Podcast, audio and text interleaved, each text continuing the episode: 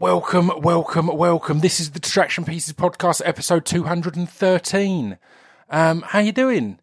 Thank you all for tuning in, um, and for all the love for last week's episode uh, with Jamie Demetriou of the amazing Stath Lets Flats TV series on Channel 4. The, the first episode starts tonight, and honestly, it's genius. It's 10 p.m. on Channel 4. You're going to love it. Stath Lets Flats. But this week's guest is Kate Nash. And it's one that I've been promising for a long time. I've known Kate for many, many years, but haven't seen her for kind of more years than I knew her, I think it was. So we were delighted when um, the promotion team who were in charge of her promotion run for Glow season two hit me up asking if I'd have her on the podcast. And I was like, yeah, that's my pal. It'll be lovely. So it was genuinely a beautiful catch up. I should mention at this point, I mean, we talk about the music industry and independent music and the changes in the music industry. So this is a great point to mention that this week's podcast is brought to you by speechdevelopmentrecords.com, where you can get tons of my music, the music of bands on my label. You can get merch. You can get my live Edinburgh Fringe show on DVD or digital download um, and loads of good stuff. Obviously, we talk about the Edinburgh Fringe in this podcast as well. It comes up all too often. It annoys people because I love the Fringe. But yeah, so yeah, speechdevelopmentrecords.com.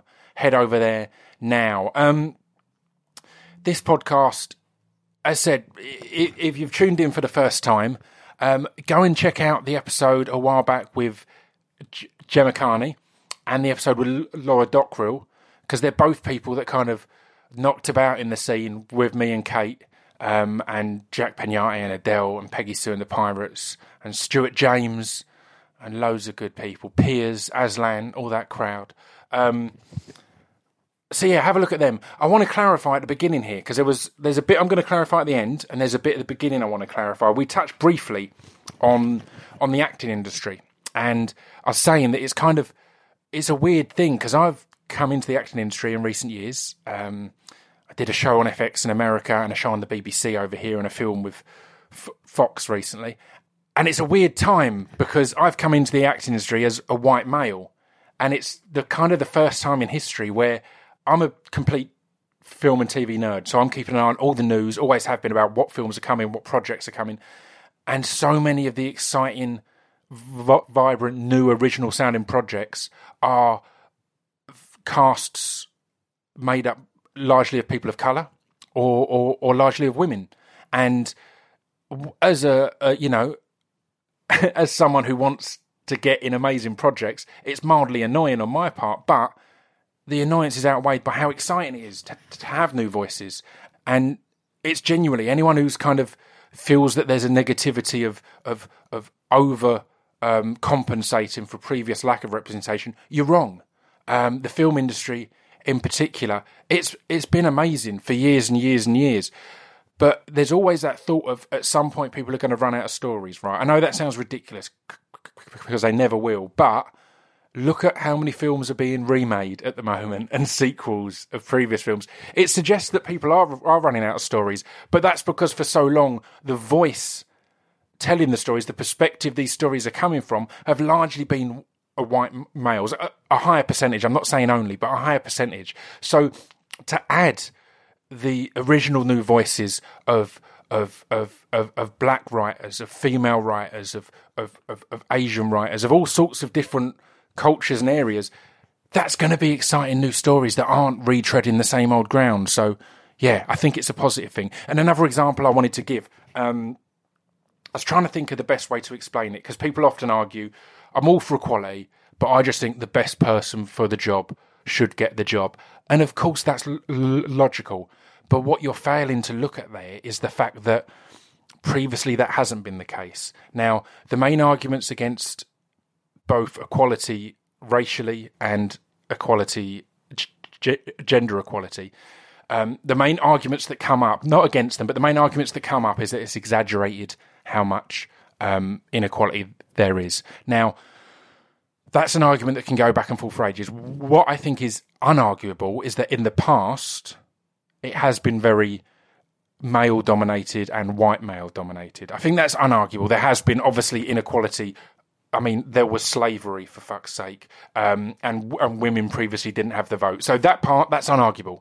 That at one point in time, it was very male. Better for you to be a male and better for you to be a white in the world in general. Now, the argument on how much that's l- leveled out is a complex one, and that's not one that I'm, I'm going to get into. I think it's inarguable that it won't have been solved yet. I think anyone who's anyone who's against feminism or or, or, or not against, but gets angry about it is when it, they feel it's being over exaggerated, the state we're in at the moment. Again, I don't know stats on that. I think stats are hard to get because stats are always representative of, of, a pool rather than of the whole. It's impossible to get stats of the whole because that's every person in the world in every role. Um, but the way, the thing that I, I feel is because of that weighting in the past, is at points we do need to go stronger in the direction of of actively seeking out women for roles and people of colour for roles. And the reason for that, the ex- example I came up with is, and bear, bear, bear with me on this. As a kid, you're you're you're eight or nine, and you've started a gang with your mates, and you've got a gang of twenty. And when you start it, it's all boys because girls smell, and girls are rubbish. But it's all boys.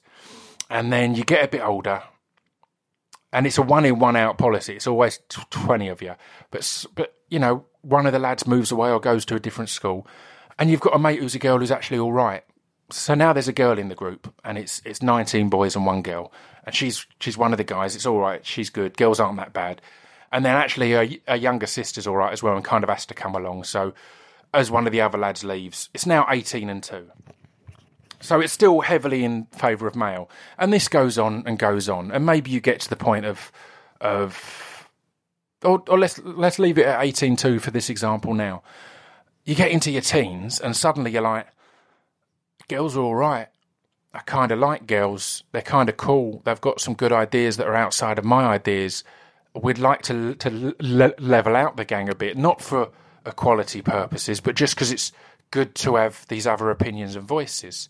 And around that time, you know, uh, let's say six of your mates are going off to a different a uni. They're all going together up to uh, to Glasgow uni. So you've got six spaces, right? And the best way to get balance probably isn't to replace it like for like six males for six other males. And you know what? The best way probably isn't to go 50 50 of equal re- representation, six males and six females. The better way probably to go, arguably, is to go for six females. And then your group is 12 males, eight girls. It's still not equal yet, but it's a far better mix. You're getting all these different perspectives and ideas. You're getting to hang out with girls, which is pretty cool now. And that's a better solution to a better and quicker solution rather than saying, well, we've got gaps we're not all males anymore. We're into equality. So we're going to have three males and three females. No, the better way is to replace at that point is to push, to surge towards getting closer to, to that equality by weighting it slightly. And, you know, in this situation, they're, they're good girls. They're a good bunch of girls. They're all right. So, yeah, I, I think that's kind of the example that I, I, I often struggle to articulate um, on the fly. And I was thinking of that earlier, and I thought that's a good way of explaining it. So that's why I think, um, yeah, it's sometimes okay to weight things. I'm not saying that someone who's brilliant for the job should get overlooked for someone who's shit for the job just because of their colour or gender. But if two people are equal, then I'm up for kind of weighting in the direction that is less represented to kind of gradually start to level things out and to speed up the leveling out of these things. Anyway, this isn't just the Scroobius Pip podcast. Um, I started to make that point in the podcast, and I think I interrupted myself. So anyone who's a regular listener and occasionally gets annoyed that when I'm excited in a conversation, I sometimes interrupt people because I'm excited. Um, I do it to myself as well. I, I genuinely think it's partly down to uh, my stutter. I think because I'd struggle with, with some words and things like that, I do genuinely just get so excited to get things out that I, will blurt out and sometimes end up interrupting, which is rude. And I try, I'm trying to correct that as best I can. I'm sorry, guys. Anyway, l- listen to this. I'll be back at the end with a bit of information on a stat that I started to drop and didn't have the numbers on, but I've got more information on now. So this is episode 213 of the Distraction Pieces podcast with Kate Nash.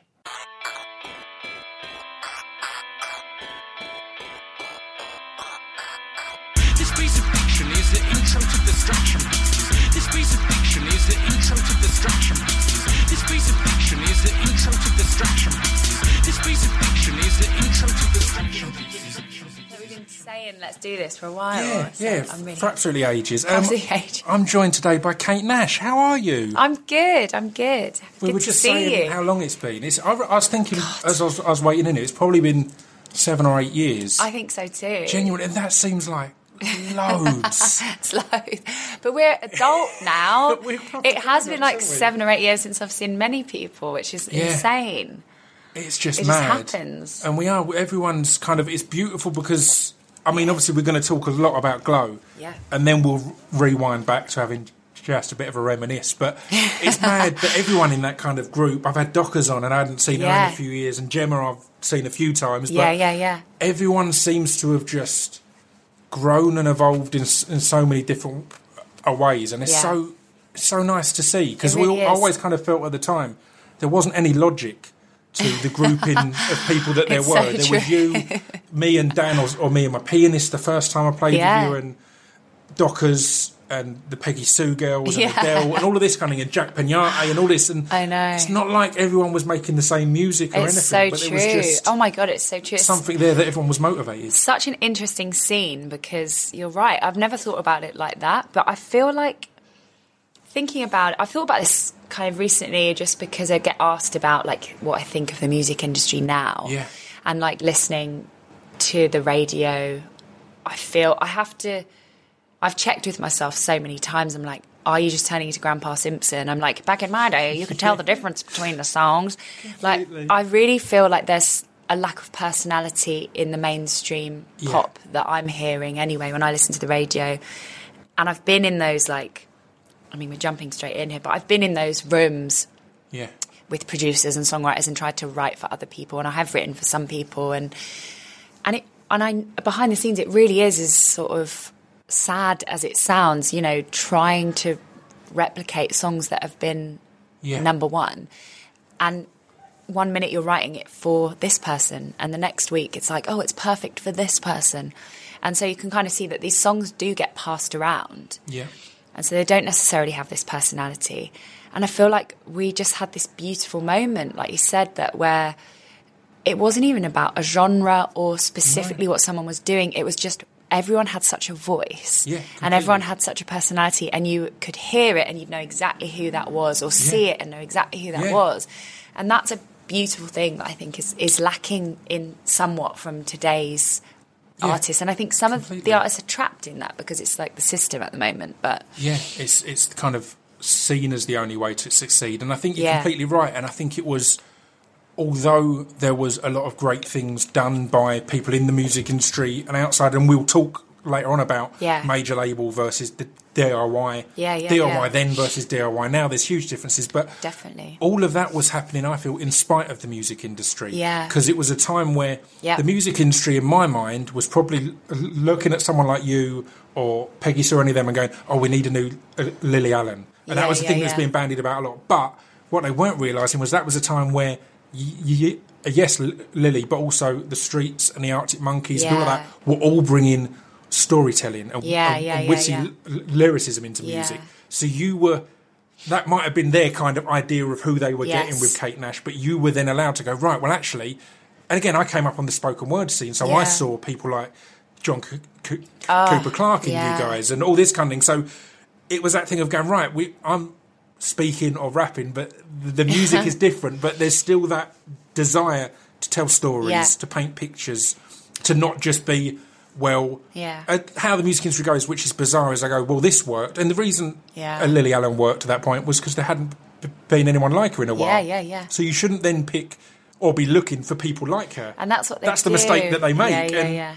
That's yeah, that's the weirdness of the music industry. Yeah, in yeah, that world. totally. But it, it felt like everyone got to push through that in spite of it and go, Yeah. All right, well, if that's what you think Yeah. you're getting, then you can think that all along. But here's what I am, and here's what I'm going to yeah, do. yeah, yeah. Yeah, totally. So, as how was that for you? In, in, in fact, let's get back to that all at the end because I want Okay. to talk about Glow because that's what you're doing at the moment and what you're here promoting. You, you've been doing the BBC this morning and all over the place. How's it been, kind of, as the British character in it? You kind of take on the the the weight of a lot of the British promo, Yeah. right? Is that kind of the case that Yeah. you, you're then kind of like right? Well, we'll get Kate to do Yeah. all of that side of the pond. How's that? Because that must be I mean, an exciting thing. It's great. It's great. I love it. Uh, last year I did it with Alison, Alison Brie Yeah. and Betty Gilpin, which was so fun. Uh, Mark was actually here as well. Mark Yeah. was around, and we sort of did like we sh- shared things together. But this year, I think I'm not sure they have. They've sent people over to different areas. I know some of the girls are in New York right now, Yeah. and everyone's been all over the place. So. Um, quite happy to do the London, Champion yeah, do the London scene, know it well. yeah. Um, and yeah, it's just really cool to be doing a second season. I Yeah. absolutely love being part of this show. It's an, a complete like dream come true, honestly. It must have um, felt like amazing t- t- timing uh, when this show came up, and it's, it's something I feel is huge in acting. And I started to move over into acting a couple of years ago, and the beauty of it is, if you've got other things to keep you, you busy, then you can have the resolve to wait for the right thing to come Yeah. along, rather than just something. And Glow, to me, felt exactly that That's because. Yeah, yeah, musically, and we'll get to, we'll, we are going to go back to music. Mu- musically, you'd very much evolved with the girl gang thing and a very empowering and, and, and, and political and outspoken approach.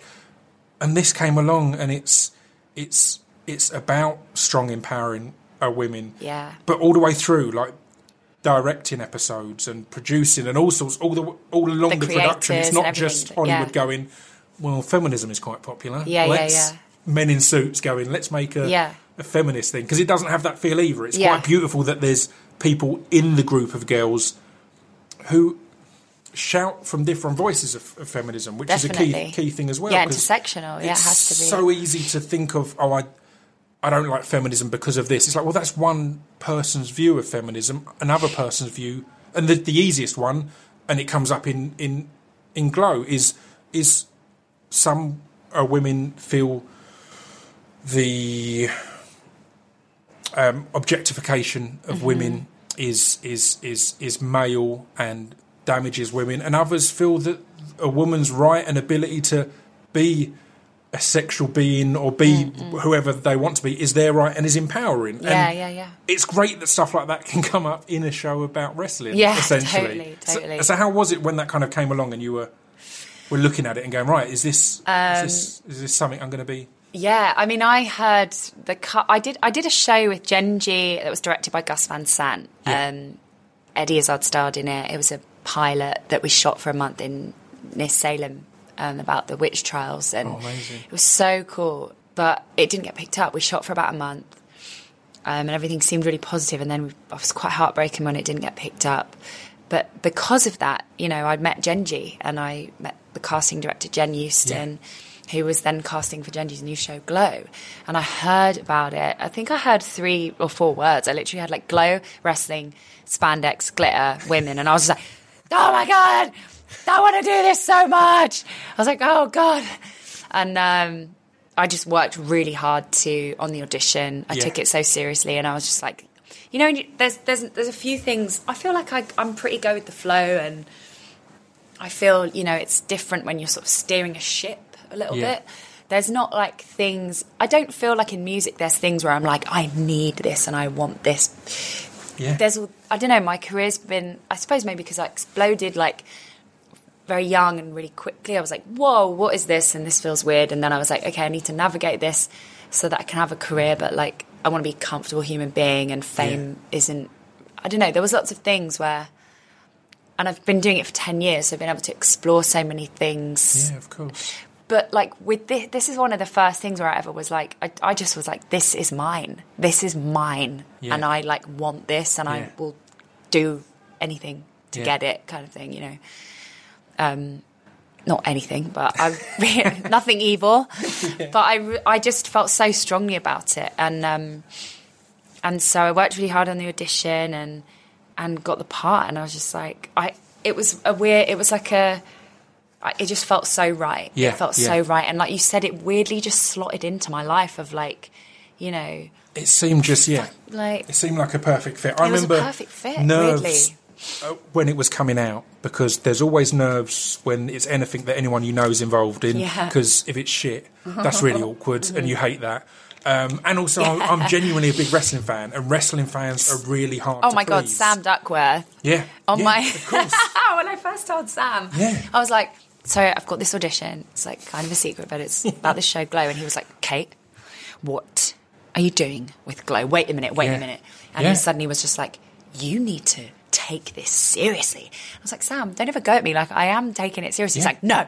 And then he like sent me like Dropbox files of like interviews and research. And I was just like, oh my God, these wrestling fans are hardcore. They you know? really are, and that's what I think. I I did a film with a Fox this year called Walk Like a Panther, and it was it's Yeah. about wrestling, Cool. and it was one of them where I feel it didn't totally connect with the wrestling fans. Mm. That's not anything to do with the quality of the film or anything like that. It's just wrestling fans are so Yeah, specific, and are. you had even more pressure of it being a real thing. Glow Yeah, was a TV show. It was a thing that happened. You're Totally.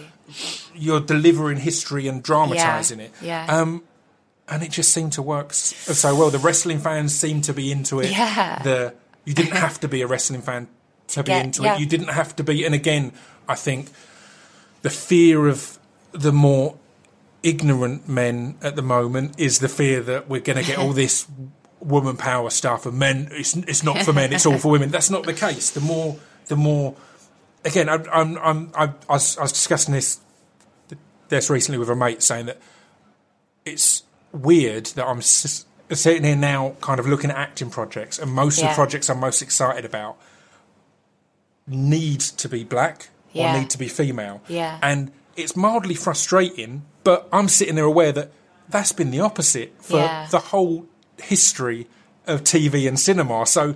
You can't get mad at that. It's a positive thing. That it's like right now, it's just all it's doing is leveling out. right the personal versus the political Yeah, and that's completely. like you know i i feel that so much with the diversity within my show. Yeah, and i'm like these women are like my sisters you know what i mean? I care about them so much. And i to me i also want to make sure that i'm that they're being elevated Yeah. from this show like and as the show continues to grow that they get more and more elevated and Yeah. like i feel part of history doing this i don't know that feels more important to me than like Yeah, how many lines i'm getting or what my i just like feel this so- role this is so special because we are a real team yeah, and I think the fact that we nailed, you know, we managed to, I won't say nailed, that sounds too cocky or something, but the fact that we managed to make wrestling fans happy and Yeah. wrestlers happy, Yeah. I have has to be because we had Chavo Guerrero Yeah. involved in the project. You Yeah. know, he taught us about wrestling Yeah. and we didn't know about it, you know.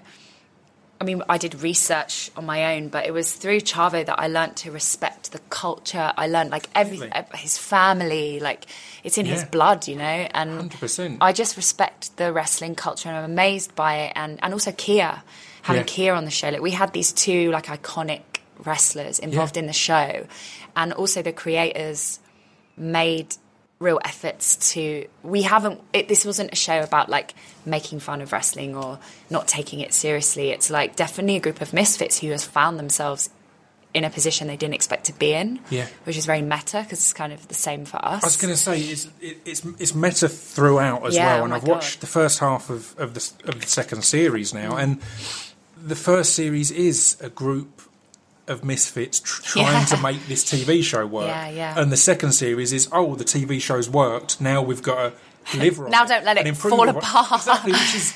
It's beautiful because it's, l- it's literally what's true. happening for all of you as well. So, so it makes true. it it makes it all the more engaging to Yeah, watch, I guess, it's because you so can feel that it is a group of girls that at the start didn't all know each other that well Yeah. and are from different backgrounds, Yeah. different experiences, and then as it goes on, you do all become this Yeah. this team. So It's funny what you said earlier about you know like men worrying about women taking all the space. Yeah. Because it it's sort of something that women have been taught from day one that 100%. other women will take their space. Yeah.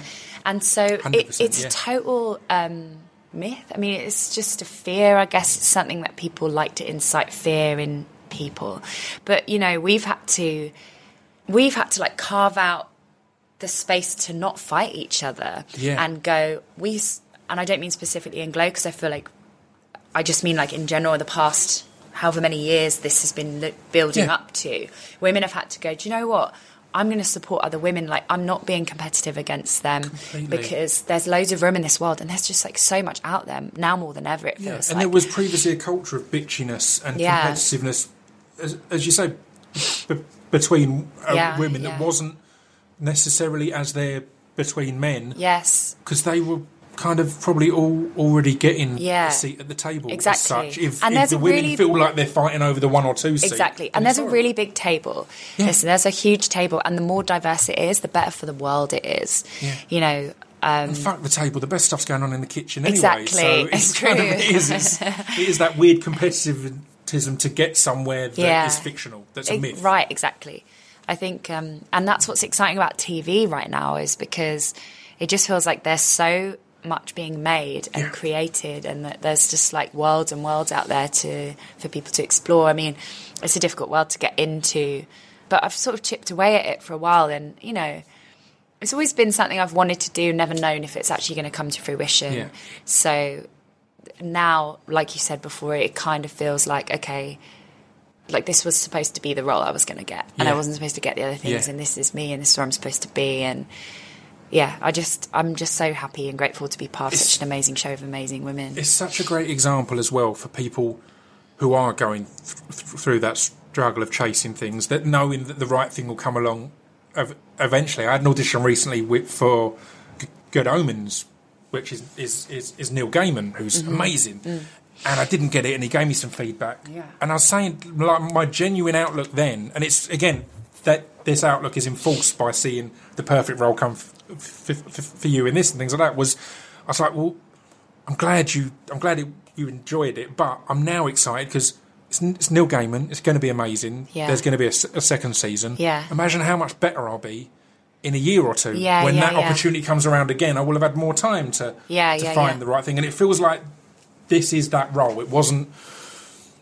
There's no looking out of place on screen. There's no looking as if you don't, as if you're not meant to be there. It feels Yeah. like that's exactly, you know, Yeah. what was meant for you. But again, it's perfect. It's again, it's all meta because it is. It's the Brit abroad. Yeah. It's the Brit in with all Totally. the LA girls not really knowing and feeling, you know, a deer in headlights. So, yeah, yeah, yeah. so was, uh, how has it been? Getting in with all the different girls and uh, and working together and, and making Oh that. god, it's just like the coolest thing. I mean, everybody's so funny. Yeah. and I go to work every day when we're on set and we just laugh. We just laugh so much. Yeah. And it's just, it's like bit after bit after bit after bit after bit, and they fire off of each other. And, Yeah. You know, when we're not like actually on set and shooting, it's just like comedy routine. There's like so much happening. Yeah. And even like in between on set, you know, our energy levels are just kept up by each other, just messing around, and everyone's so such a good improviser. Yeah, it's perfect because of how ah. long and drawn out those days can be. I know If you're there on, like, that- 16 hour day. mates just messing about. Exactly. It's just like the best environment. I feel Yeah. so grateful, and then and then I get to watch them work, and they're just so talented. Um, and I feel like I'm around all these geniuses, and I get to be like, oh my god, like look at her and look at her, and and the camaraderie, and you know how like I did this move. I did like my biggest wrestling move Yeah. and uh, I was really nervous about it. Me and Britney Young had this like big move, and we did it. And what I've got, I, I've got footage. I can show you the footage. I want to see what it is. Yeah. I Yeah. want to see if I can identify it. Um, Being a well- wrestling nerd. yeah, thank you. Um, and I like as soon as I hit the mat, Yeah. I like nailed the move, and all the girls like started running towards me. And in wrestling, you know, there's a culture of saying like "Holy shit!" Yeah. and like Yeah, everyone was on the side of the ring, and everyone ran into the ring, and they were all just like we're all just like hugging and screaming, and all the girls Yeah. going "Holy shit! Holy shit! Holy shit!" And like Amazing. it was just like so amazing to like all the creators and everyone, the directors, everyone was just looking at us like these girls are. This is like a different kind of project because we're just so in it and supportive of each other, Yeah. and we. If we if we if you do a scene and the girls aren't there, it's weird. Yeah, yeah, yeah, like, yeah, yeah. I don't know how I did because there's not like a bunch of girls to be It's like. not to go. That was great. This that was didn't work, great. This this, yeah, yeah, because we give each other so much feedback and like, It's, it sounds like a perfect oh, atmosphere God, I love that it. everyone is in that that same a, a position. I, Mm-hmm. I, I remember when I was doing t- t- Taboo on the BBC, and I'm you know I'm getting to work with Tom Hardy and Stephen Graham and these amazing people, Yeah. but they were all confused by the fact that. I'd just be there watching, even if I didn't have a scene. Just because, Yeah. again, it was that excitement of Yeah, I wanted yeah. to be there and I wanted And to learn. learn because You I've not learn. Mm-hmm. exactly I've not done all the drama school and so on and so forth. So it was that excitement, and it ended up going down well. But I can also see how that could go down badly if they're like if they're all professionals And they want and there's this one that's like, Steve Hardy, look at that, is exciting. It's He's like, so handsome. Just calm down, please? We're trying to, to make things work. But it feels great that you've got a whole team who are all like that. Who are Oh, like, yeah. let's all be here and let's make this scene work and Yeah. be excited if they nail it. Not just, okay, we got that, on to the next scene. yeah, So, yeah, yeah. You got that. I've been working a weeks on that move and I didn't yeah. die. It Yeah, shouldn't just be, we've got that, let's move on to the next So scene. true. It's so cool. So- it's so cool to be around it. So how was it, or how has it been? Because I, th- I think it must be different when you're doing press over here compared to in the US. Cause, Mm. Because in the US, obviously you toured over there a lot, but it, you didn't weren't as n- known a name as over Yeah, yeah, here. yeah. Therefore, in the US, they're probably taking you just as an actor Yeah. at face value. Whereas over here, I'd imagine you get an awful lot of.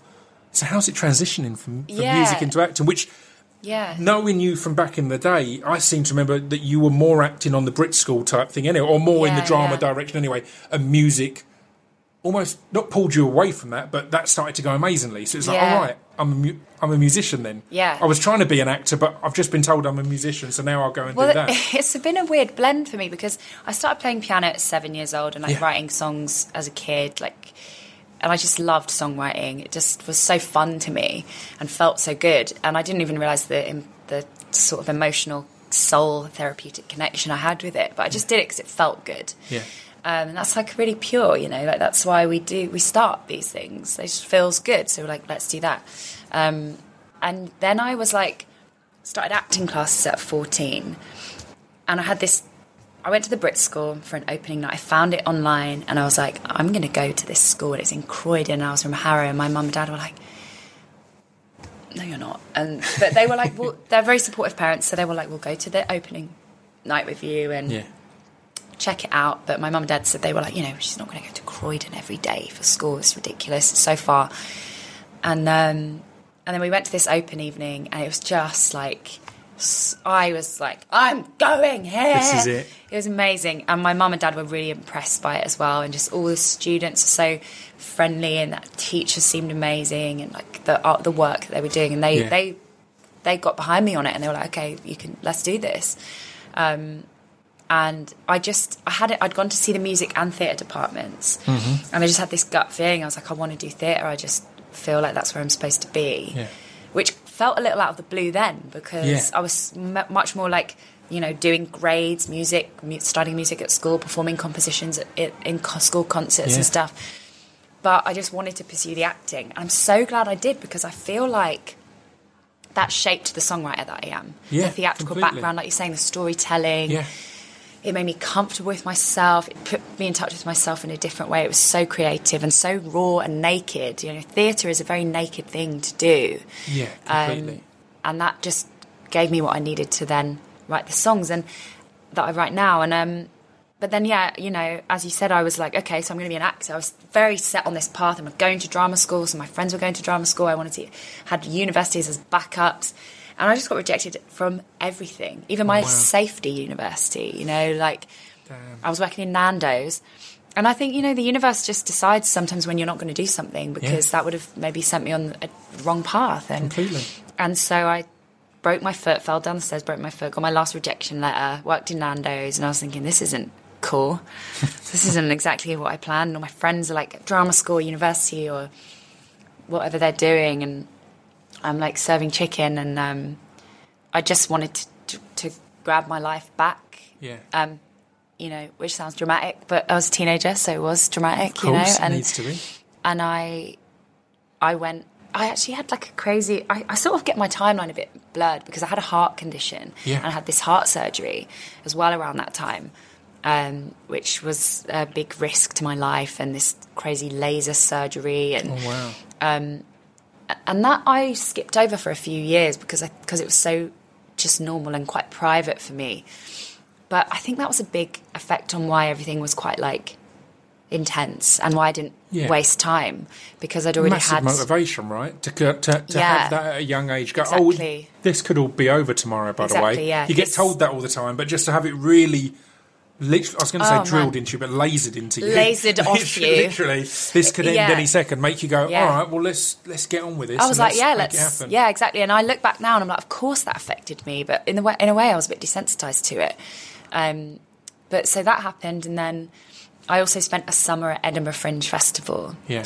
And I mean, I recommend that for any. People moan at me for going on about it so much on the podcast. Like, I've only been Oh, two or three times, it. but it's the most motivational It's so place in the motivating, world. and it's just so free, and there's so much going on. You just like get inspired by unexpected things. The, and- the only problem I have with it is how inspirational it is at times. So I'll be watching a show, and if something twigs an idea ten minutes in, Mm-hmm. yeah, I'm thinking off on all these I need to tangents. go. It's like I need to Get me out of here. I want to enjoy the art that's here, but Yeah. it's such an inspirational, it's really place.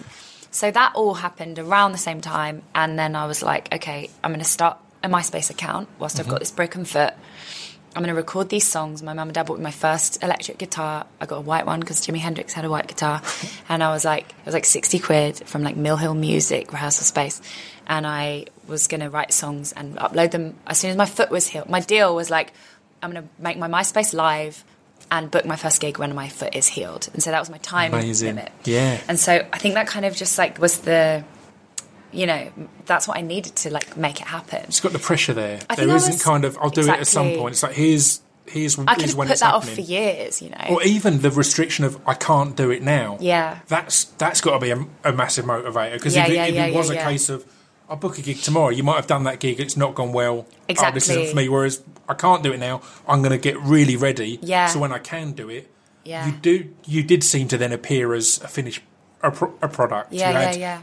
Sound, songs, a look, all, all, all this kind yeah. of thing all at once. But I guess that's because you'd been sitting there with your your foot, foot. up, just kind of And I mean, I'm going to build all this. It was just really natural. Like I just wrote these songs literally in, you know, my mum and dad's living room and I was wearing vintage dresses because who wasn't in 2006 and 7? I was like, oh wow, I don't have to wear like the jeans that don't fit me Yeah, in yeah, River yeah. Island and make me feel bad. And like I can just like wear a different style. And like I was at the Brit School, everyone's like tr- artsy and interesting. And um, and we were just like running around London being mischievous. And Gemma was living on Brick Lane, and you know, like I had such good friends. Like we were, me, Gemma, and Laura were running around Yeah. London, doing our own thing and meeting all these characters that we are. and up doing everything as well. Again, I think that's the big motivation. Is if Yeah. you've got friends who aren't going, you probably can't do that. If you've got friends who are going, all right, let's try that. Mm-hmm. Yeah. it's that. It's that.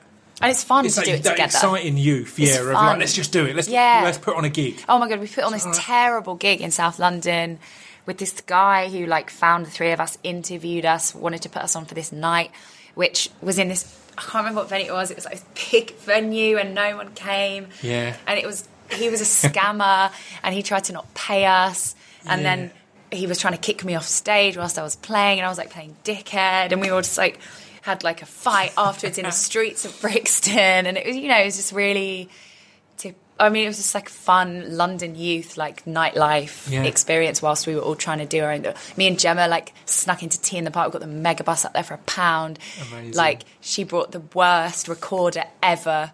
And I bought a crap digital camera, and that was like we were being pressed backstage somehow. And Yeah. you know, she's trying to sneak interviews with people. She's totally scamming her way in there. Because when I a, a uh, uh, Gemma and I said to her, she, uh, she was the one that for years I didn't actually know what she did. I knew Yeah, she did stuff, but she was doing the fashion, she was doing the art direction, was she was doing this. I was major like, I know that Dockers was doing poetry Yeah, yeah, and stuff yeah, like. Mm. that and drawing, and you were singing and this. But I was like, I, I know Gemma. I don't know what she, she's I here mean, though. But that she was, did always it want to do radio. She was always doing little bits of radio, but it was like fitting in. Gemma was like, I'm going to find like whatever I can get into that keep kind of the same And thing. try of, them all out. Try That's them all out. the float key. along until she like got her, you know, moment in radio, and then just like has flourished since then. I, I remember, I, I s- or, or still t- uh, today, I'll get a lot of messages and emails or whatever on social media saying, Yeah. "How do I start a poetry night?" or "How do I get Yeah. into the music scene?" or whatever else. And that was the question that wasn't being asked. Yeah. By, by that crowd then. Yeah. You were just You just doing do it. You weren't saying how. Just You go, do it. let's try. It. Well. I found out you can't do it that way because Yeah, that night yeah, was yeah. awful. Yeah, yeah, so let's try it this way, rather than trying to you get an just to instruction do it. manual. And I think going deep end and going the cold water and like don't know what you're doing. I, when I did my first gig, I didn't know how to plug in my keyboard. Yeah, really. Yeah. I mean, I sort of did plug it in, but I didn't like know what I was doing. You know. I was nervous about all those things, and It's the illusion that Yeah. everyone knows what they're doing. And you learn as you go. If you've seen Kate Nash on MySpace, Yeah. she's got a lot of lessons. You assume she knows. Right. She's got it all figured out. It's like Oh my god! I remember we went to Electric? Gardens Festival. It was so funny. We drove up in Claire's Renault Clio, my Yeah. sister's Renault Clio. We all crammed all this gear. Jay, me, Jay, Helen, Claire, a keyboard, a drum kit. But I don't know how we did that. Drove, stayed at my nan's house. Got there. You know, I didn't know what a tech spec was. What's a stage plan? I don't know what that is had no idea what we were doing. The guy, because I was so honest, so just kind of like, I really don't know what I'm doing. know like, I need help. He took a liking to that. 'cause He said loads of people just act like they know what they're doing Yeah, and they don't. it. So he kind of preferred that we were just like, all right. He's like, I like you guys. I'm going to help you out. Um, and yeah, you learn as you go along, and, and it's so fun to do that. do you know what the other thing I've just realised is? MySpace was like the only. I think MySpace was one of the most incredible things that's happened ever. Yeah. Because if you think about it, it really was like, in my lifetime anyway, the only free reign world that has existed. Yeah. Where it wasn't run by advertisers, it wasn't run by labels, it was run by kids. That is, I mean, Tom from MySpace started it. Mm-hmm. Yeah. But who had the power on MySpace? Kids. Yeah. And I think about that now, and I'm like, of course, that's why it start, why it died. They took that down because and, and it was pre the kind of cynicism that comes with a lot of social media now. I genuinely felt Yeah. MySpace seemed to be everyone was just was excited about innocent, shit. and you would just go Yeah. on someone's page and you'd find, you know, oh, they've got Scroobius Pip. What's this? I'm going to click on that. Yeah. Scroobius Pip. Oh, what's who's his top eight? Like, I'm going to check this out. Okay, I like this artist, and you discover so much music, and no one had no one had As control over it. No, and and like they don't, you know, that's why like. They, it doesn't exist anymore because advertisers and money and profit and all that like wants to have control over everything because God forbid, like kids are actually making decisions for themselves. Like, you know, it was like such an exciting time to Yeah. be around because it, it just was a blip. And Yeah. it, it meant so many careers happened because of that amazing blip. Completely. I remember the first time I played with you, Mm. it was supporting you. I'd, I'd been offered I could either support J- Just Jack, who was Oh, in the yeah, charts Just at the Jack, time, yeah, yeah. or Kate Nash. And I, I'd heard of you and I just went on MySpace. And I think I Shit Song and Birds, I think, were the two I heard. I was like, I like them. Cool. We'll take that gig. And at that point, it was similar. I had four or five songs, and that was it. And the pianist I was working with, I was like, I was, I was working on a new track, and we decided it'd either get us kicked out or go down well. And we just, I got him to play shit song, and I did the beat them. I- I remember this. At the time, it didn't have a beat at all. So that's the I- first I time it remember ever that. got from. And I was like, I, like, we'll end on it, and either people will like it or people will be like, fuck Yeah. you, you prick. And it, it went down well. Yeah. And we ended up, I, I realised as well the other day, the first video I ever uplo- uploaded to YouTube was a phone video Oh of your gig at the Old Blue Last, where you got me up to do Oh, my no lyrics way. over shit song. And we did it back, like, we'd never ah. practice it. The only Yeah, other yeah, time yeah. I've done that since is with Amanda Palmer. So it's always Oh, wow. good, powerful That's so cool. pianists. you I love that. But yeah, I'd, I'd completely forgot, and the, the quality is appalling. But yeah, it was just out of the blue. I was just there. was? Yeah, it was like a proper Nokia. Nokia 3210 Yeah. all day long. oh, uh, I miss the days. It was so simple, Oh, wasn't it? So fun. It was so fun. So let's kind of let's uh, uh, let's bring a big sh- sh- shadow over that. Then, how was it when it developed and you kind of you, Yeah. you blew up? Because I remember It is. Do you know what though? It's really nice to talk about this and like just talking about those days. I forget how fun that was. Yeah. I really do. It's amazing fun because as, so mu- because the problem with the music industry is mm. as soon as you start to get into it, mm. you start to lose the perspective. They crush of the your soul. Wanted to get into it, yeah, completely. you, I remember talking to you, or, or, or you, you, Adele, and, and and and Jack were three people each. That when your albums came out, I Mm. kind of just made the point of just saying. How fucking great is it that you've got an album out? Because Yeah, all yeah, of you before your albums come out had blown up. Therefore, you're now in the in the well Yeah, of yeah, yeah. w- where is it in the charts? Is it higher than that person? Is Yeah, it lower yeah, than that yeah. person? Is this single higher than that? And not actually going, I've got a CD in, Yeah, yeah, in yeah. HMV. Yeah. I can go in and buy that and Yeah. it's mine. And that that gets lost so quickly. And it's Yeah. easy to lump that on major labels. I don't think it's that. It's major labels, it's indie labels, it's it's the industry in general. So Pressure. so how was that? Because it must have been hard. Because I remember Mm. seeing. I remember you don't even know this, but I argued with uh, one of your label people once. Did you? Because we did a gig with you at Brixton. I think it was an XFM thing, and they you smashed me. it like like, like, like, you were headlining it. I think, and but all the all the dressing rooms are, are shared. And they were kind of having a go at you at the end because you, or Jay probably, had started the wrong version of the, the current single, like a remix version or something like that. And they were giving you a, a bollocking, and you ended up just r- r- running off into the crowd because. And I kind of said to him at the time, I was like, God, I don't even remember this. It was amazing. I remember it clearly because it was like just looking at them and going, "You're talking to an 18 or 19 year old girl Mm. who's just been number one or number two or whatever in the charts, and you're telling them like you shouldn't. If you're an 18 year old and you've had a number one, you shouldn't be able to be told off for anything for like a year. That should be a rule. You should be able to go, look, all right, you've written that yourself, you've done that yourself, but it's the pressure of.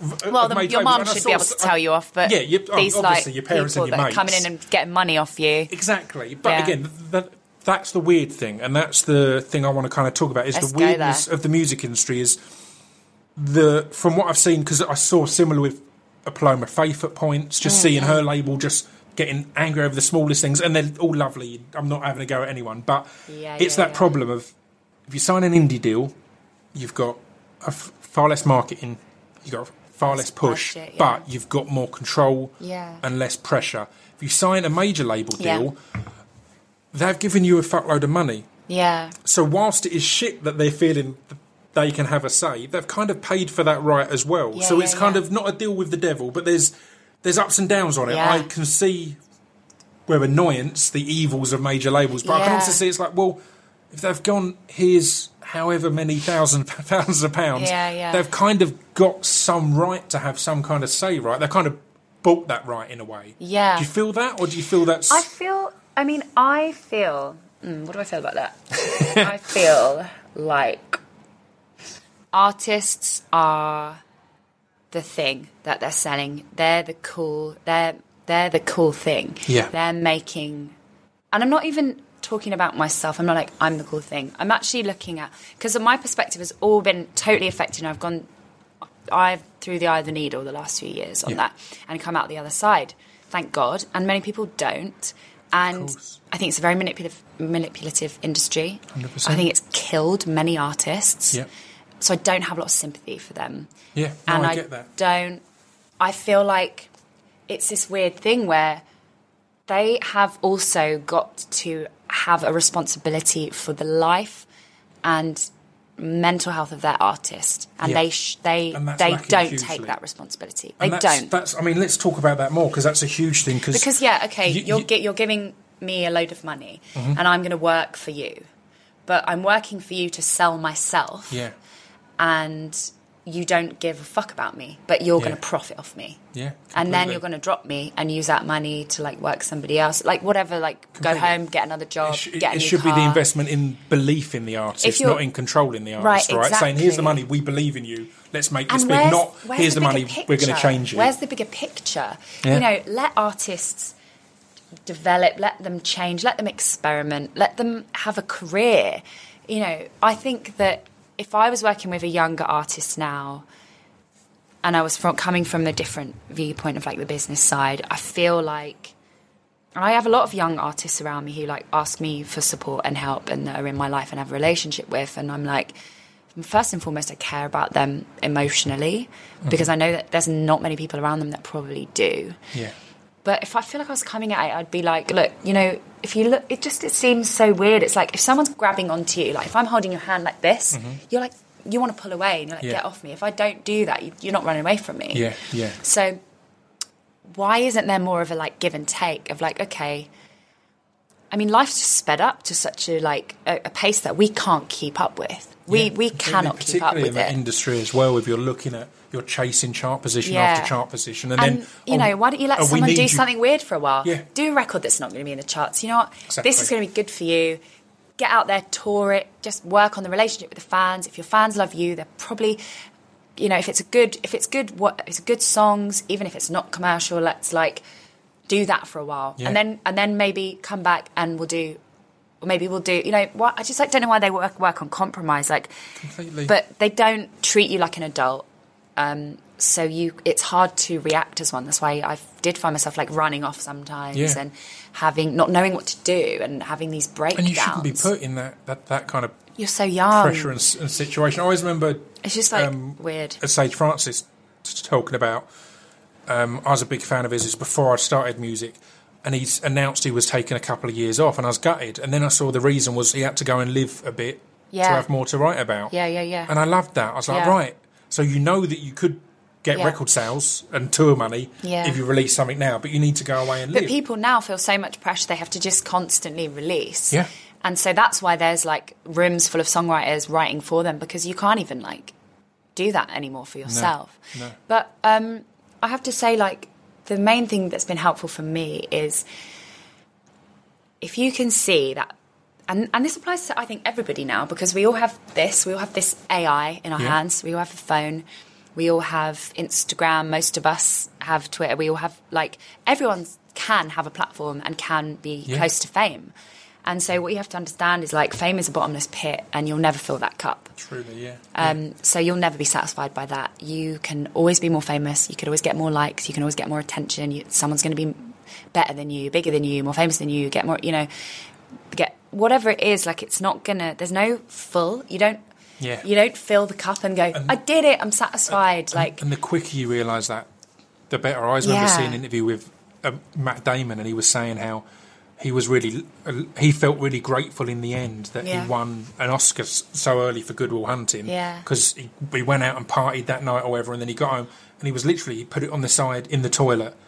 And realised it didn't that nothing had changed, Yeah, and it yeah, didn't yeah. didn't mean anything. So it then meant he could have a career where he's just enjoying it and chasing the artistic yeah, drives rather than simply oh I want to get that award or this award because totally. that's These what you're targeted towards. are are they're so political anyway.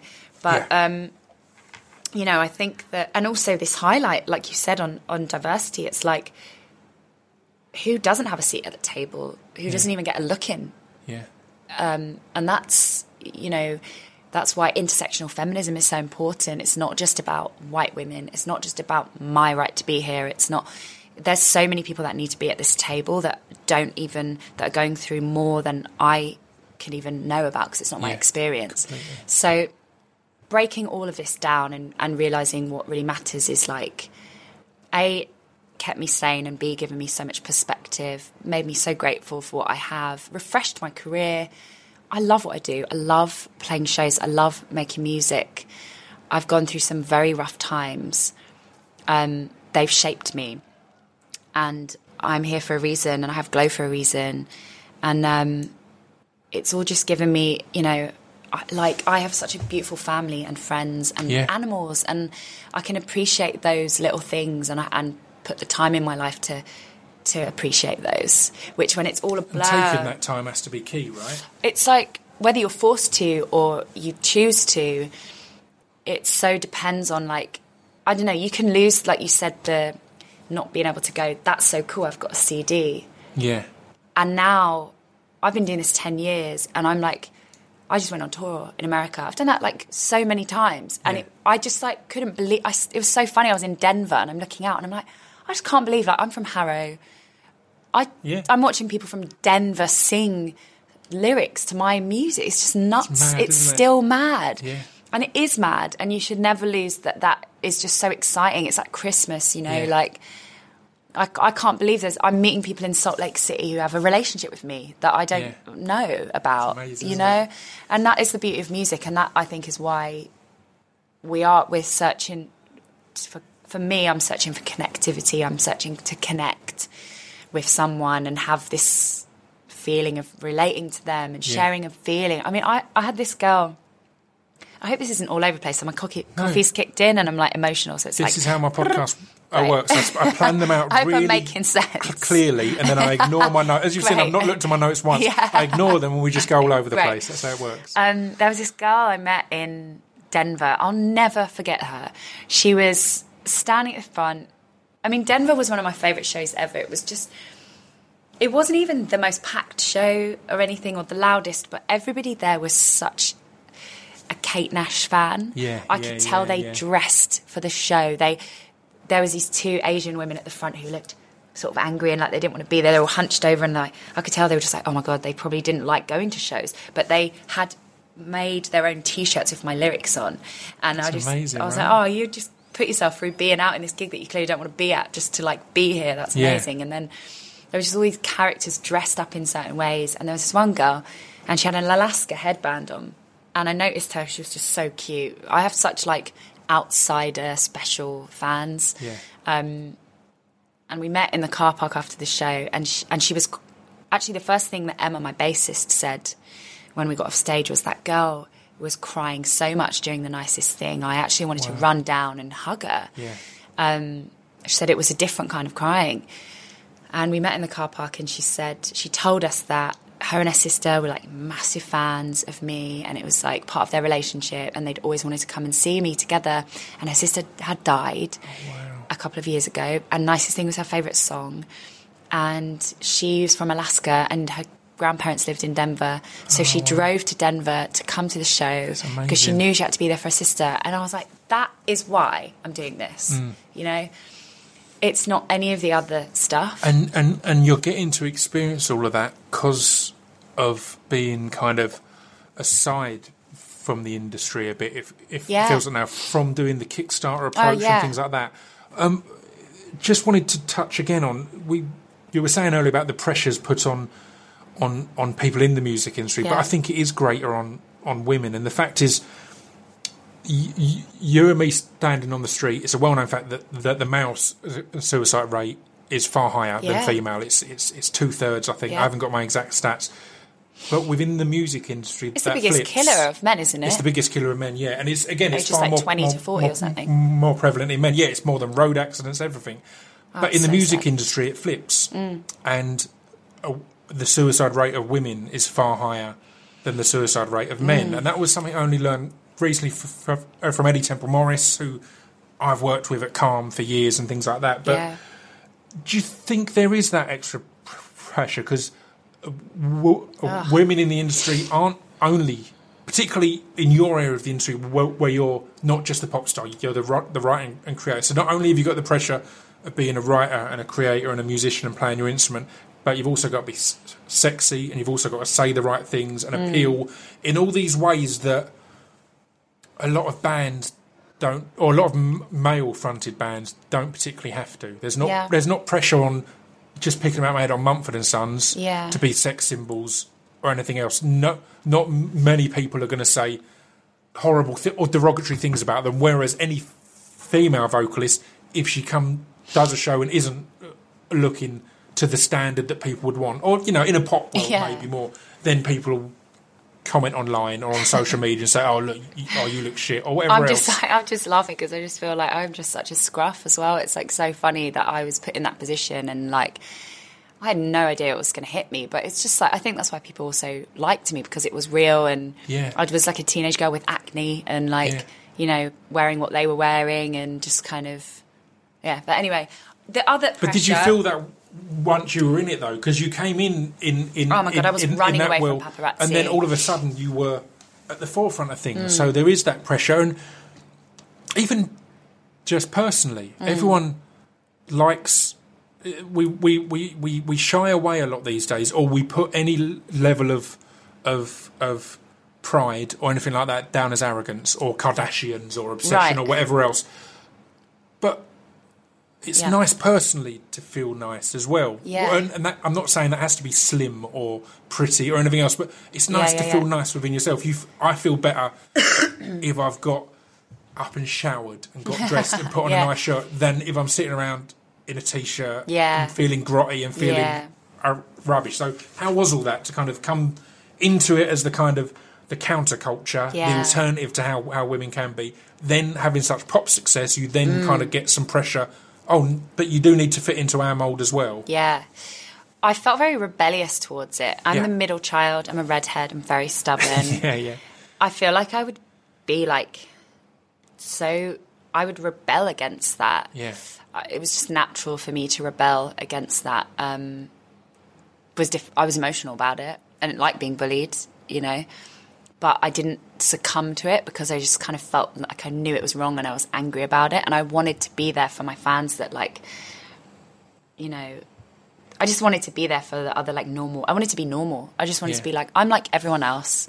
I'm not going to be this, like, perfect mold.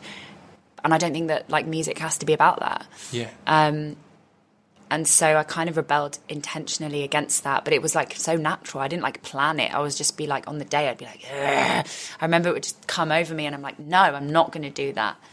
But you know, we have to learn how to value ourselves and love ourselves, and sometimes that happens when you hit rock bottom. Yeah. And you go, why have I been doing what, what, these patterns in my life? Like, why have I ended up in these relationships, or you know, where I've, what I've been kind of fighting myself in certain ways, and and I think that like I've had to look at myself and really realize how little I've valued myself, and I wonder, Right. is that because I've been in abusive relationships? Is that because I've been bullied by the media? What would I be like without that? I don't know, but what would any of us be if we were just like growing up in like the woods? Yeah. and no didn't know about media and didn't know about the pressure to look what beautiful or ugly was you Yeah, know yeah. no one told us what those things were like how would we all be different i mean we'll Yeah. never know that but um, i think i try to fight my urge to criticize myself every day Right. um, and i realize that that's in all of us um, but yeah I- don't even know what the question necessarily I've- was But it's, we've well. gone off on a wonderful route. Yeah, But, I mean, it's an interesting one because you're then you're. I Yeah. mean, something I wanted to talk about was your change in s- s- sound and direction and, s and style and things like that. And it's a weird thing when you Mm. Yeah. do have a spotlight on you from when you've literally first started r- writing songs and making and first music. started like having your own style, which Yeah. is going to be different so, ten years so later. when I saw things start to change, I was like, Yeah. "Oh, you've got into Hole and Bikini Kill and this kind of thing, which is that's dope. That's what that's that's absolutely fine." But if you've got a certain area that are saying no, you need to be in Yeah. a vintage dress and be twee or whatever else, then yeah, how is that? And how did you? Again, my instinct would be that you would be someone who at first would r- rally against how you, you you used to sound, and maybe do you know what I mean? Not not not be against made of bricks, but maybe want to step away from that. Yeah. Whereas now, a bit more gr- gr- grown up, embracing it all. Em- em- em- embracing the Yeah. early you, the, Yes. the current you, all of it together, rather than because Yeah. we all have that kind of. I always remember hearing uh, Noel Gallagher s- slagging off his early music, and as a, a fan at the Oh, time, as a teen, no. I was like, "What's wrong with you? It's Yeah, brilliant." yeah, but yeah, yeah, yeah. You go through those periods where you're sick of a I certain think- song. yeah. I mean, I just feel like it's also just to relate it to kind of everybody who's listening who isn't Yeah. necessarily a musician. It's like think about when you're 18, you're a teenager, you're carving out identity. It's you're obsessed with it. You're like. These are the posters on my wall. Yeah. This is what I wear. These are the people I hang out with. This is what I do on the weekend, and this is what I think the way the world should be. And like you, you know, that's how it's going to be forever. Yeah. Then you get into your twenties, and you're like, I'm an adult now, Yeah. and I'm just an adult. I believe I thought all that stuff. right? And I'm like, oh my god, I'm 23. I'm so grown up. Like, I live on my own and I know everything. And then your world gets blown up like a thousand times in your 20s, and you rebel against yourself like constantly. You just keep being like, oh, I'm gonna like. I have different friends. I have different life experience. I have different relationships. I have different clothes. My body's different. I feel different. Like I have different goals. I just everything um, and apply that then to me being in the public eye and the music industry.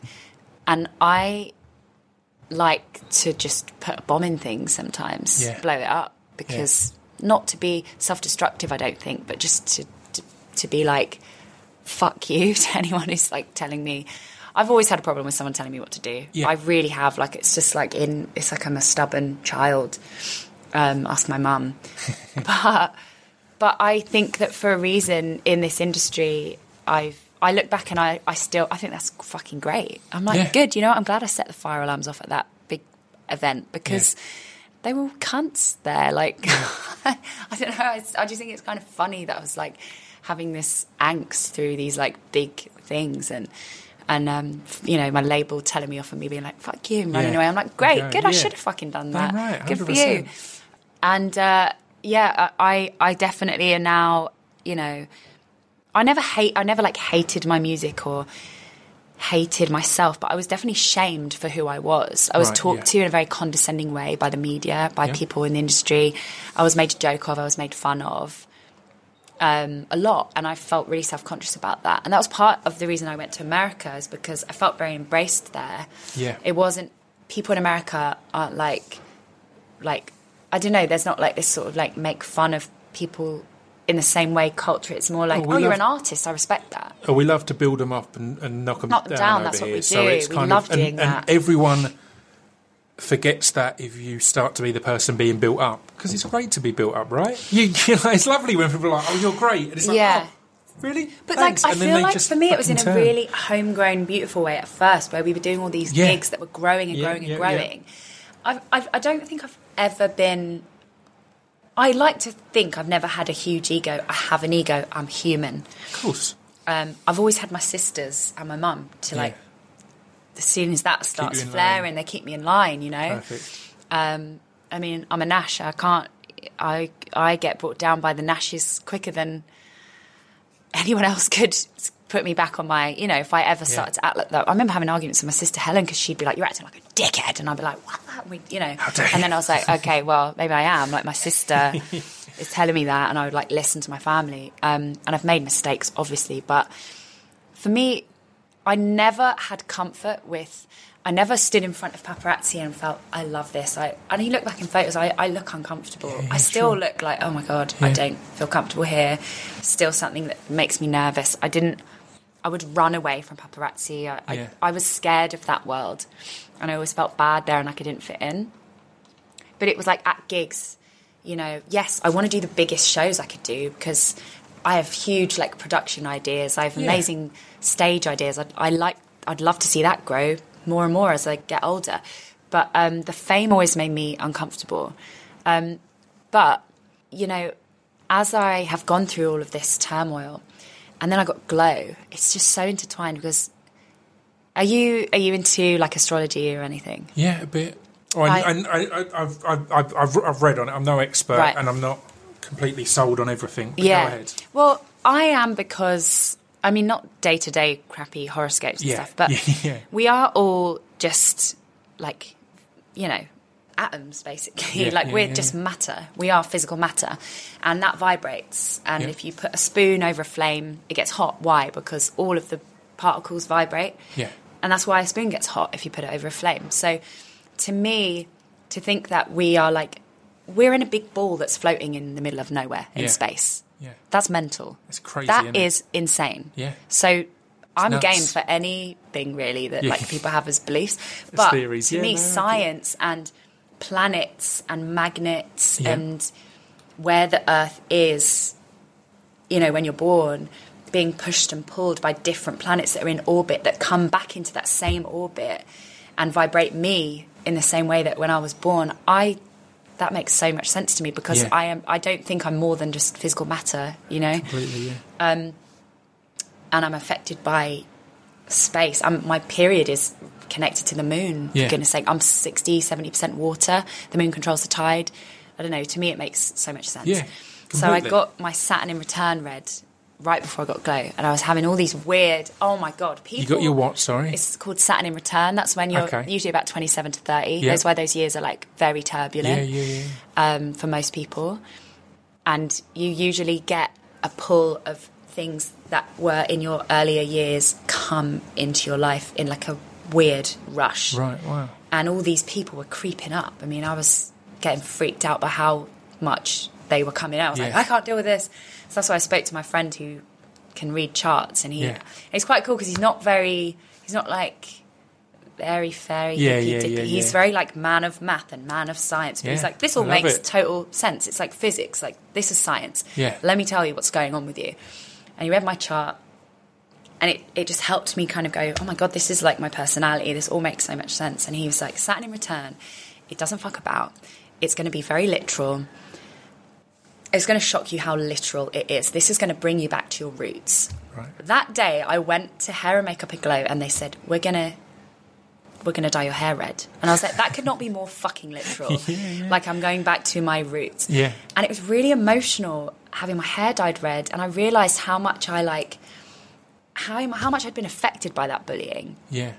because dyeing my hair and like playing bass and like changing things and gave me confidence to like get away from the girl that had been like treated really badly in relationships and Yeah. by the business. To feel like a different character, or to become a different character as such, Yeah, and not it- have to associate who you are now with who they were picking on. it wasn't quite that extreme, like character wise.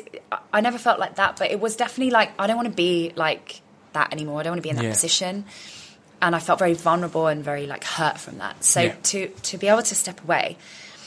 Anyway, to come back to it, I was like, oh my god, I'm not really ready to like look this person in the eye, and it's like looking at my y- younger self, and then my hair started to turn red, like in the chair, and I was looking in the mirror, and I was like, this feels actually really good and it feels really Yeah. empowering.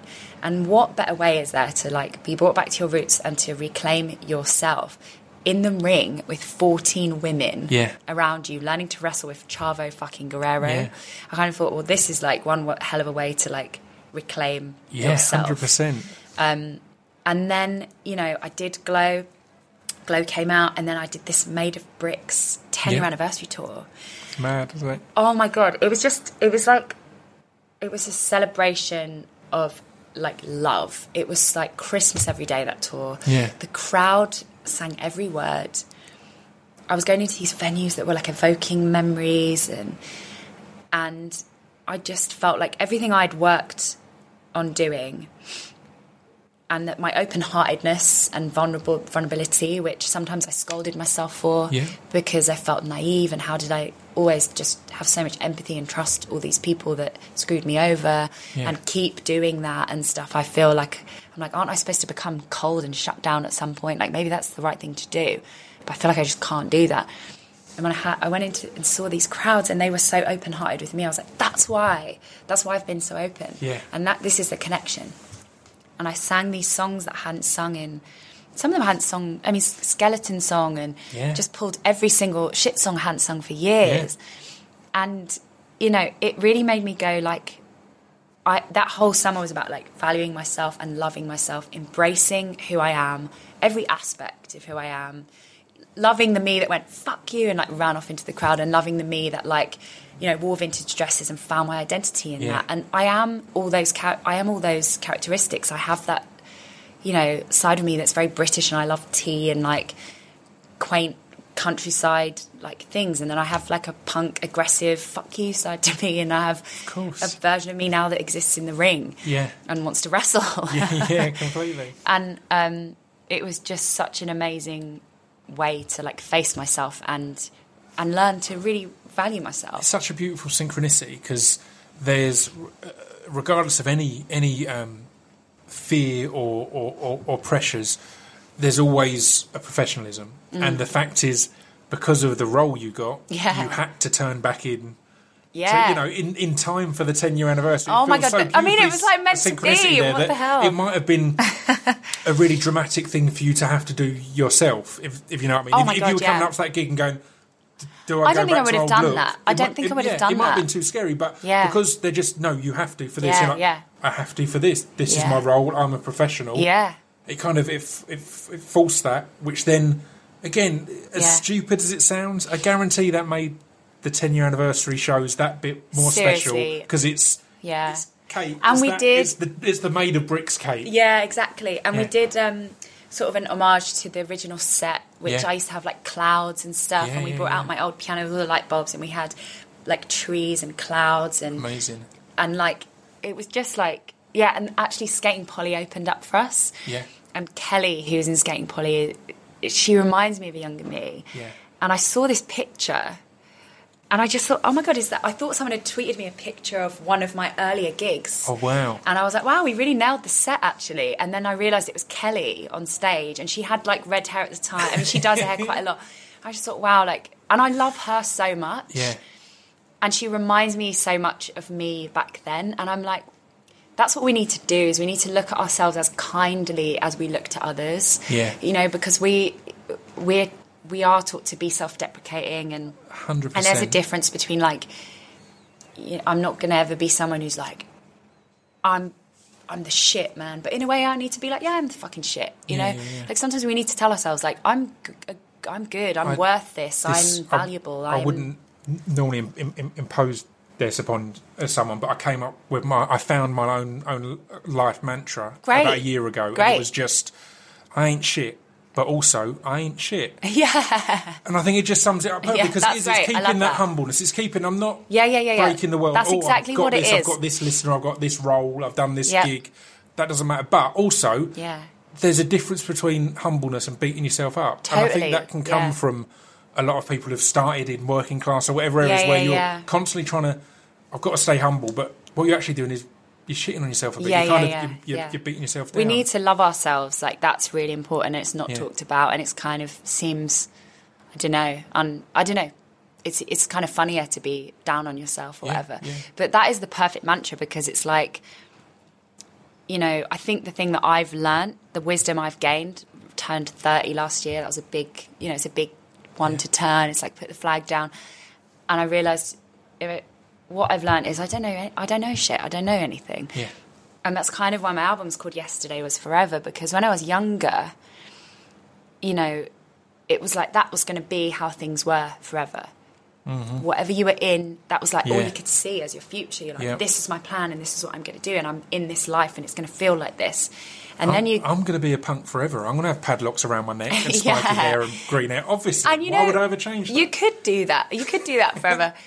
but what you envision is going to be surrounding you is going to constantly change. Yeah, yeah. And you're going to change and you're going to have different people in your life and different jobs and different experiences and different feelings about things. And you should because Yeah. that means you're growing and you're going to realize that like you don't know anything and you can decide this is your life and it's, life's going to be something completely different. And and something can change in a second. Yeah. and that can be good or bad. And like to be just to know that i think is showing some wisdom. That's the, that's the wisdom i think i've learned from some life experience is that i don't know anything. Yeah, it can all change in a day. And like and that's that reminds me of Yeah. i ain't shit but i ain't Shit, you yeah. know i love that i love Well, that so much i think it's perfect I'll wrap things up there as we've had over an I'm hour. totally gonna I've use taken that. loads of your time. It's a great. i'm gonna i'm gonna quote you're but i i quote me. absolutely think it's brilliant Um, there's it's kind of I'll wrap things up by kind of saying that people it's seen as an insult to say oh you, you've changed. That's often Yeah. seen as a bad thing, but I'm delighted with that that you've changed Yeah, in the yeah. years we've not seen each Yeah. other, and I look forward to all the changes that are ahead. Same. So I think. thank you. Yeah, yeah. Thanks for your time. Thank it's been you a for lovely yours. It's been catch-up. really nice.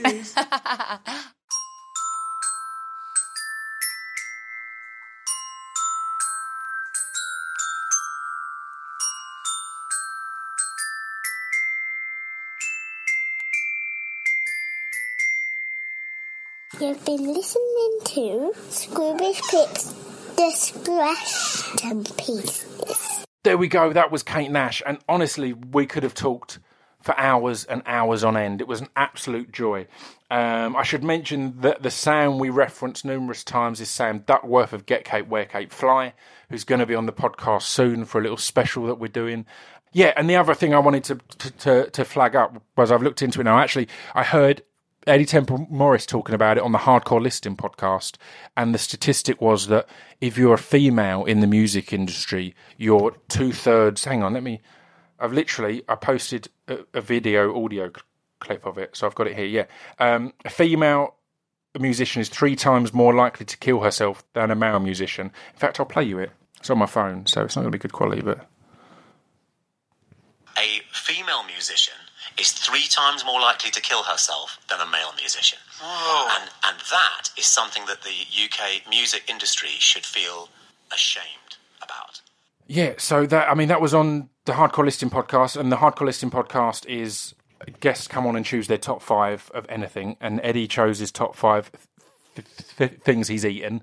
But the beauty of the podcast is the top five fo- focuses and gets people relaxed, and then the conversation goes off anywhere. And Eddy and myself have worked with Calm for many years, a suicide prevention uh, charity and organisation and yeah, depression and mental health and that kind of thing is something that's important to us a lot. And and that was just an interesting stat that I heard on that. Um, again, we know that on the street it's reversed, or outside of the music, music industry in general, overall, men are three times more likely to commit suicide than women, but it's mad that within the music industry that's flipped on its head. And I think a lot of the stuff that me and Kate talked about and addressed here is kind of explains a lot of that. Some of the pressures. I mean, you only have to go on Lily Allen's t- Twitter to see the targeted abuse that she gets for being um, a woman with uh, uh, strong opinions um, that she's happy to express.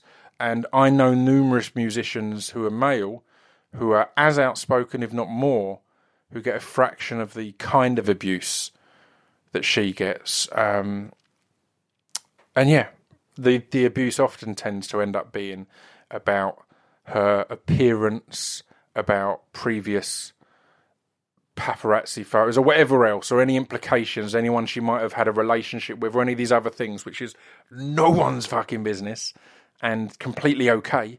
Yeah, it's an interesting one. Anyway, I will stop rambling and let the podcast end. Next week's guest is the return of one of the early podcast guests from back in the day, Mr. Simon Pegg. Oh, I should, I should also mention actually, if you've enjoyed th- this one, another person that, that we mentioned in the podcast uh, was Amanda Palmer, who's a previous Distraction Pieces podcast guest. So go and check that out. But a previous guest as well is Simon Pegg, who was in the first 100 episodes, and he's on next week. So he's returning. So if you haven't caught the first one, go and listen to that, and the Nick Frost one, and maybe the Paddy Considine one, and who else? Michael Smiley. I'm trying to think anyone else who's in that crowd I've had on. I've had most of them. So yeah, go and ch- check that out. And next week I'll have Simon Pegg on. I think it's next week. It might be the week after. I've got a lot recorded at the moment, so apologies um, if I miss any out. But thank you for tuning in. Yeah, and watch Glow on Netflix. I've adored it. Um, I've watched the first five. I can't wait. I'll be honest, I've watched the first five because on the screener thing, I have to kind of watch on my laptop, like when I've got the previews. So I watched the first five and enjoyed them, but I'm waiting for it actually to come on Netflix. Partly, I want it. I want to add my viewing figures to their viewing figures. I know it's only one, but I believe in supporting um, things I like. So yeah, I'm waiting to watch the next five on Netflix on my TV rather than on my laptop. Too much information. That's not of any interest to any of you. Sorry about that. Thanks for tuning in. I'll see you next week. Ta ta.